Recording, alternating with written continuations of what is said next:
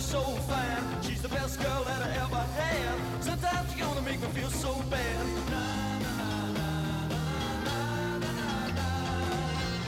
Здравствуйте все! Я Киномен, и я посмотрел художественный фильм «Тишина». «Тишина» — это новый фильм Майка Фленнегана, который два года назад снял весьма толковый триллер под названием «Окулус» с Карен Гиллан, который рассказывал о ее борьбе с зеркалом-убийцей. Новый его фильм продолжает тот же жанр, правда в этот раз без чего-либо сверхъестественного, и история здесь гораздо проще и прямолинейнее. Он рассказывает о молодой писательнице по имени Мэдди, которая недавно бросила своего ухажера и решила уединиться в доме в лесу, чтобы там в тишине и спокойствии писать свою вторую книгу. И все бы хорошо, но в один непрекрасный вечер возле ее дома появляется отмороженный убийца с очевидными намерениями, из-за чего ту ночь она проводит крайне весело и увлекательно. Вот, в принципе, и весь фильм. И «Тишина» — это как раз тот случай, когда важно не столько что, сколько как. Потому что сюжет, на первый взгляд, уже миллион раз всем известен, и мы его видели во всех возможных интерпретациях, но есть одна интересная деталь. Мэдди глухонемая. И убийца, когда это замечает, то вместо того, чтобы буквально за пару секунд прийти и ее зарезать, решает немножко растянуть свое извращенное удовольствие и поиграться со своей жертвой. А она, соответственно, пытается использовать это время, чтобы придумать какой-то выход из ситуации.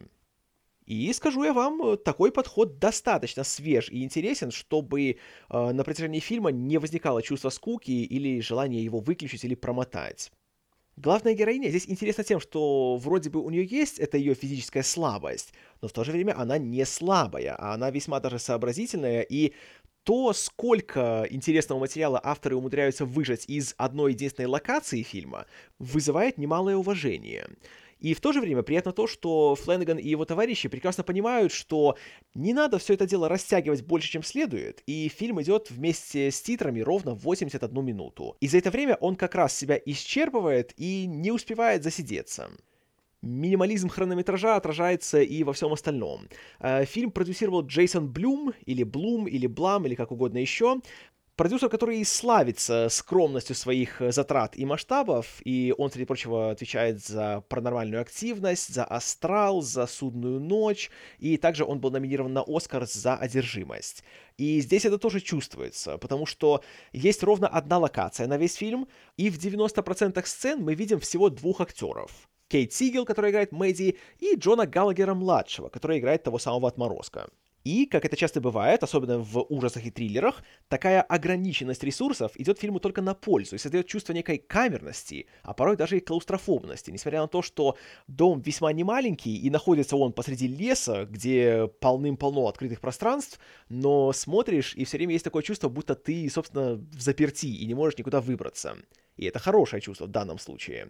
И Майк Фленнеган в очередной раз показывает, что он э, умеет очень хорошо работать, имея минимум средств. И, как я уже говорил, с такой простой, если не сказать примитивной завязкой, он умудряется напичкать сюжет достаточным количеством интересных моментов, где хочешь не хочешь, а будешь немножко напрягаться.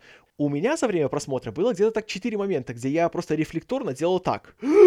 То есть напряжение создается как надо. И тут, конечно, кроме Фленнегана, стоит похвалить э, еще и его центральный дуэт актеров. В частности, Кейт Сигел, которая играет э, Мэдди и которая при этом еще и соавтор сценария. Насколько я знаю, она сама не глухая и не немая, но играет очень убедительно и моментально вызывает э, симпатии и начинаешь сразу за нее болеть.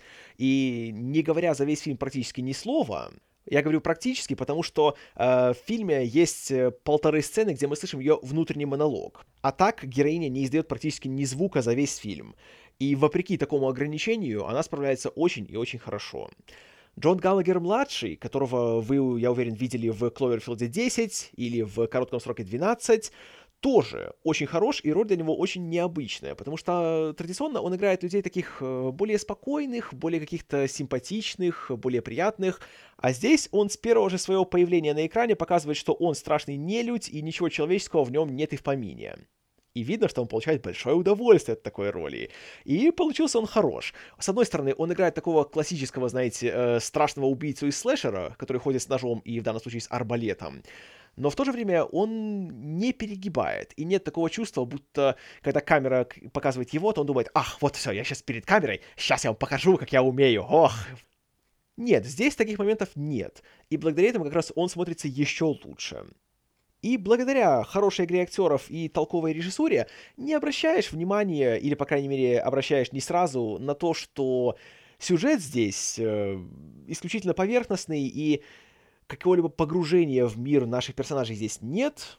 Оно, в принципе, наверное, и не замышлялось. И также прощаешь фильму то, что неоднократно, особенно ближе к концу, он все-таки не сдерживается и опускается до пары очень глупых, очень банальных, очень заезженных жанровых клише. Вроде сцены, где э, героиня бьет убийцу ножом, конечно же, в руку, а затем убегает из комнаты, оставляя нож ему. А спустя 5 секунд, разумеется, убийца снова на ногах и снова идет за ней. Вот такие моменты, конечно, не радуют. Особенно после того, как до них э, авторы показали, что они могут сделать что-то неожиданное, что-то более изобретательное и удивительное, а потом, когда в конце все сводится к тому, к чему он сводится всегда, все-таки чувствуешь разочарование. И становится понятно, почему фильм никто не стал покупать для кинопроката, а его сразу приобрел Netflix, где, собственно, я его и посмотрел.